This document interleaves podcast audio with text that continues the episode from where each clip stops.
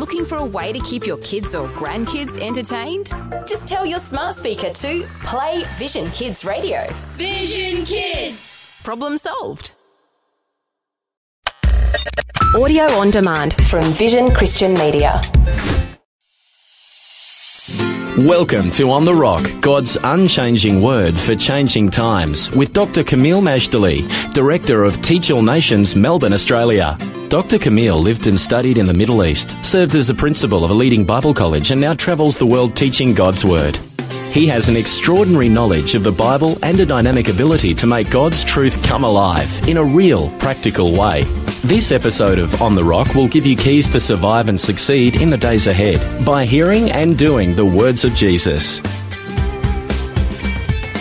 It's the beginning of the New Testament, the New Covenant, the new life. Friends, we continue to have an introduction to the glorious gospel of Matthew. Our series is entitled The Kingly Messiah Understanding the Gospel of Matthew, Part 1, a verse by verse audio commentary, part of the larger Understanding the Bible series. Yes, we continue to introduce the Gospel of Matthew. It is with an emphasis on not only Jesus as the Messiah, the anointed one, the son of David, the soon coming king, but we actually use this as an adjective. He's not just the Messiah, he's the kingly Messiah. He acts like a king. He has authority like a king.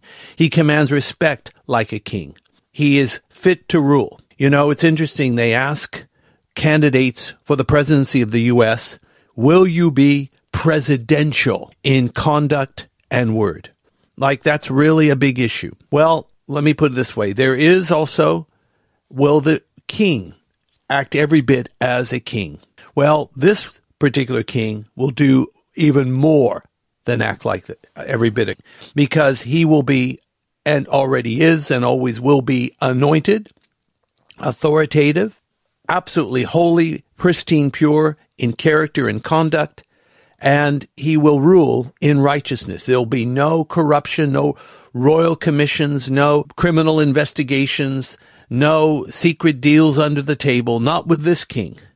This king is going to stop the rot and bring in a kingdom where righteousness finds its true home. So we are continuing to have an introduction to Matthew before we commence the verse by verse commentary. We're going to learn things like the parables, the fulfilled prophecy, the genealogy of Jesus, his discourse on the last days, as well as his numerous miracles. We're going to learn a lot. So basically, the Gospel of Matthew is building the case that Jesus is the long awaited Messiah of Israel and King of the world. And we even finished off the last lesson with portraits of Christ, that he's called Jesus, Emmanuel, King of the Jews, Governor, Nazarene, the Son of God, Master, Physician, the Bridegroom, the friend of sinners, the beloved, and the sower of seed. We will now continue this introduction. We call it part two, so that we can lay a foundation to learning this great gospel, applying it to our lives, and basically living victoriously in these uncertain days. So part two of this introduction. When was the Gospel of Matthew written? Well, we don't have an exact date. Some have put it as an early date. Some have put it as late as the middle of the second century AD. Well, we don't believe that because if it was the second century AD, that means Matthew didn't write it. That means somebody else wrote it and used Matthew's name. Well, that would be forgery, to say the least. And some would call it a pious forgery, like they did it for the right reasons. Friends, there's no such thing as pious forgery. I mean, we deal with truth, God's truth which is the only truth that lasts forever. So I want to propose to you, from what I have picked up, that the dates of the timing of the Gospel of Matthew, as early as the year 40 AD, as late as the year 65 AD. So we'll give him a 25 year range. This is especially because the Olivet Discourse, we call it Olivet O L I V E T because it was given on the Mount of Olives. overlooking Jerusalem. I'm telling you, that would be a dramatic backdrop for a Bible prophecy lesson. Mount of Olives, city of Jerusalem, and Jesus is talking about the cataclysmic days preceding his second coming. It could be very unlikely that Jesus is giving this Olivet discourse, or shall we say that Matthew is writing about this discourse, which he personally would have witnessed, being one of the twelve apostles of Jesus, if it was written after the destruction of Jerusalem in AD 70. If, as is thought, that Matthew's gospel relies heavily on Mark, then this early date is much more likely. So let's take it at face value that Matthew wrote about events that happened shortly afterward, and he had to do so with an early date. Now, there are some distinctive features we're going to discover in the Gospel of Matthew, so stay tuned. Distinctive features of the Gospel of Matthew. They include things like in Matthew's Gospel, there's something like 29 Old Testament quotes that's a lot, considering there's only 28 chapters. And there's an additional 39 references to the Old Testament. Why is he relying on the Old Testament? Because the Gospel of Matthew was seeking to persuade the Jewish people of the Messiahship and divinity of Jesus. In the Gospel of Matthew, there are 13 times where the statement is made that it might be fulfilled which was spoken of the Lord by the prophet. Again, building a case by tying in the words of Jesus and the actions of Jesus with that which was prophesied centuries before by the Hebrew prophets. And I love the phrase, the Hebrew prophets had an accuracy rate of 100%. Distinctive features of Matthew include the genealogy of Jesus in Matthew chapter 1, which is listed in three groups. The links to Abraham, and David are made clear so as to prove Jesus is the promised Messiah. Because remember, the first verse of Matthew names David and Abraham. And then quickly following on from that is the genealogy, linking Jesus biologically, genetically, ancestrally to both Abraham and David. As you may know, there are two genealogies of Jesus in the New Testament. One is here in Matthew chapter 1, and the other one is in Luke chapter 3. They are different in the names that are listed because we believe they're approaching the genealogy, one from the father's side, the earthly father Joseph. Really, he's more like a stepfather or foster father, not the biological father. And the other we think is from Mary's lineage, although her name is not explicitly mentioned in Luke 3. In any case, these are written to build the case of who Jesus really is. Distinctive of Matthew continues, there are famous sermons, especially the Sermon on the Mount, parables of the kingdom, references to the kingdom of heaven.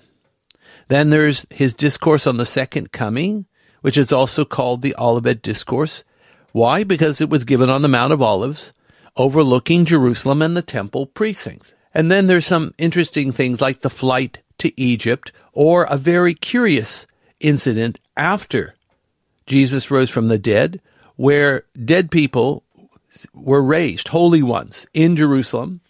They got up out of their graves and they appeared to many. Nowhere else do we read this except in Matthew's Gospels. And of course, there's the other things like the two demoniacs and the two blind men that were healed and so on. Matthew seems to have a thing for doubles. So we need to remember that too. But yes, there are some amazing distinctives in Matthew's gospel and we're glad to be learning them. Then what about the background to the, not only the gospel of Matthew, but the fact is it's the beginning of the New Testament. All right, well, we're going to approach this in a very thorough way. First of all, the Gospel of Matthew is the beginning of what we call the New Testament, or in Greek, Hekaini Diatheka. Hekaini Diatheka, which means New Testament or New Covenant. And the Old Testament is also a diatheka, It's Hagia or Old Covenant comes from the Hebrew word berit, brit, B E R I T H, brit, a binding agreement between two parties ratified by sacrifice promising great blessing if the covenant is kept.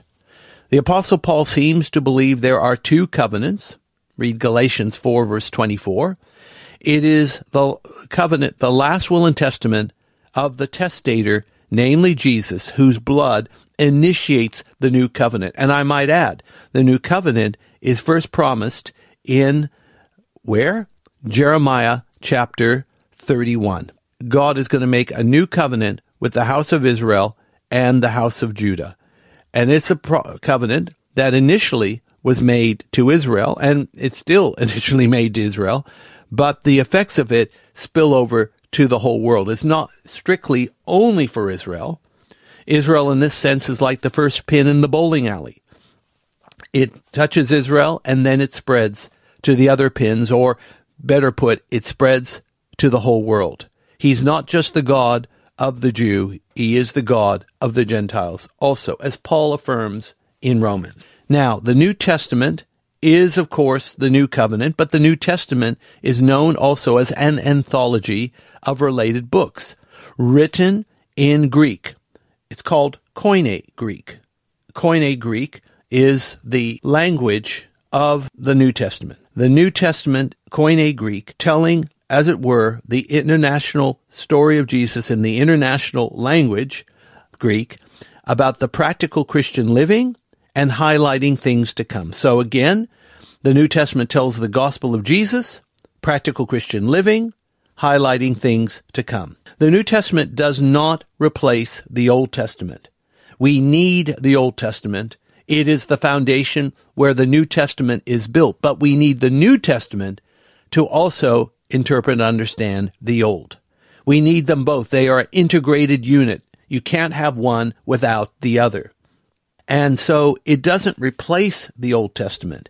It is the sequel to the Old Testament. And the Old Testament and New Testament working together, we're learning about God's work of atonement and reconciliation between himself and humanity through the death and the resurrection of his son, Jesus Christ. This is a wonderful gospel. Jesus is the mediator of the new covenant. Hebrews 9:15. Remember his words at the last supper when he said, "Take this cup and drink of it. This cup is the New Testament in my blood." Covenants are initiated by a sacrifice, usually of animals, but for the new covenant was the sacrifice of Jesus, the pure sinless Son of God, shedding his blood to cleanse us from all unrighteousness. What else do we learn? The gospel is also known as evangelion or evangelion from the Hebrew eve, which means good, and angelion means message. Good message, or we say good news and glad tidings. That's the evangel- evangelical or evangelion. And of course, this is where we get the adjective evangelical or noun, evangelical Christian a Christian that believes that the Bible is the Word of God. It's the highest source of faith and practice. There is an imperative of sharing the gospel around the block or around the world. And this good news is given that God unilaterally, of his own initiative, brought reconciliation between himself and humanity through Jesus Christ, Lord of all, who tasted death for every person. His death was given for our offenses, and his resurrection from the dead was done for our justification. Remember that justification is that miraculous work of God where we're not only declared innocent of sin because the penalty has been paid, but God even goes further. Justification means we are declared righteous before God because the righteousness of Christ has been downloaded into our hearts. It's not our righteousness now in us. It's no longer we who live, but it's Christ's righteousness and Christ himself who lives in us. Praise the Lord for that.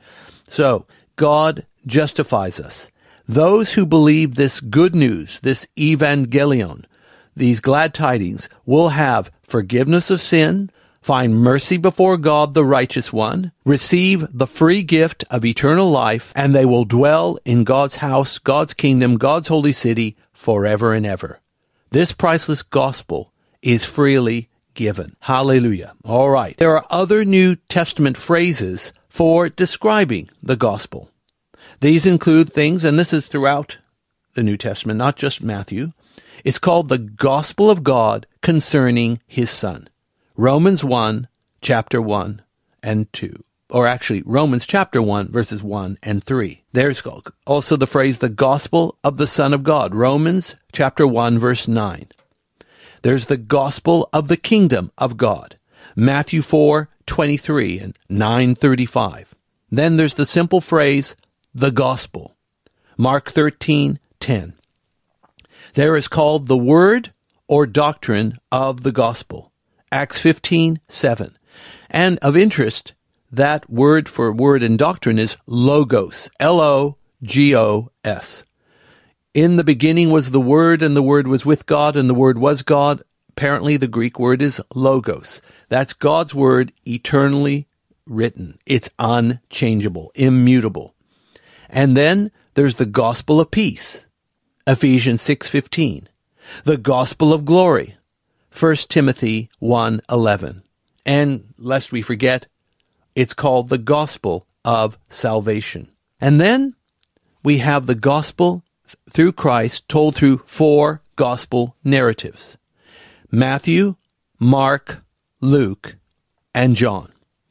As we learned earlier, the author of this Gospel of Matthew is a man called Matthew Levi, son of Alphaeus, a tax collector from Capernaum on the northern shore of the Lake of Galilee, who positively responded to the call of Jesus to follow him. When he entertained the Lord in his house, there was a variety of people, not necessarily very savory, like tax collectors and sinners, who were considerably rejected by the religious elite of the day, but they were wonderfully accepted by the pristine, pure Son of God.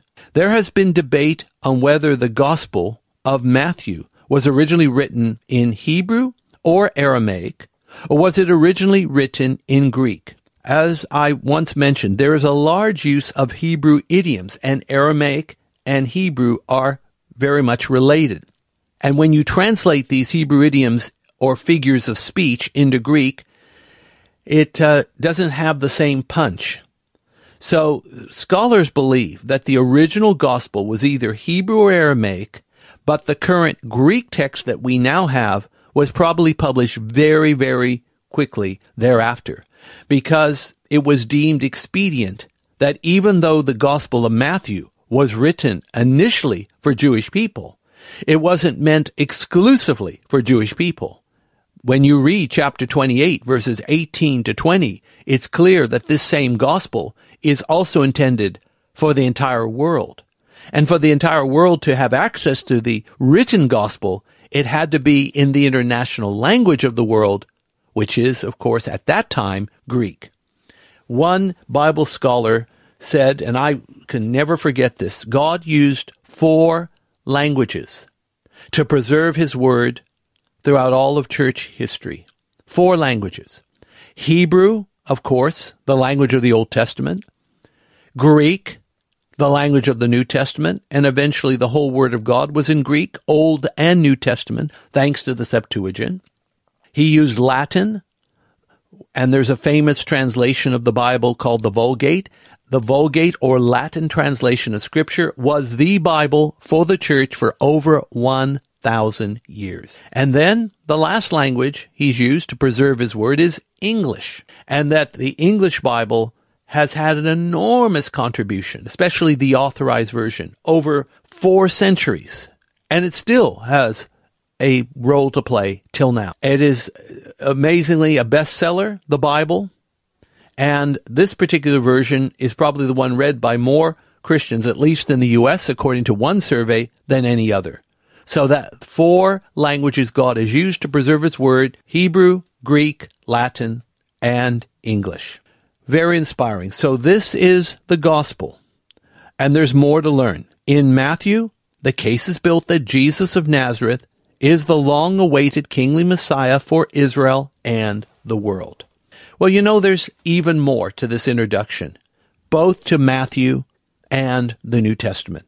And we'll look at these things in our next program. Before we begin the verse by verse commentary, look forward to your company. But remember to visit our website at tan tan tan.org.au and please subscribe to the free monthly Issachar teaching e-letter. We want to give you very much value added content to help you to become future ready. And we do so with articles from the Bible, victorious living, current events in the light of God's word, and some other contributors who have something worth reading. Also, please visit us at our Facebook page, Teach All Nations, Education, and thank you for liking our page. Let's pray. Heavenly Father, thank you for the Gospel of Matthew. Give us background so it will make more sense, that it will be clearer, it will be more desirable, more digestible, more practical, and more applicable. Thank you for what we have learned and what we're going to learn through Jesus Christ the Lord. Amen. Today's On the Rock was brought to you by Teach All Nations. If you would like more information about this ministry, to download podcasts, view our online store, attend special events, sign up for our teaching newsletter, make a donation to support this ministry, or to invite Dr. Kameel to speak, log on to www.tan.org.au or write to us at Post Office Box 493, Mount Waverley 3149. For taking time to listen to this audio on demand from Vision Christian Media.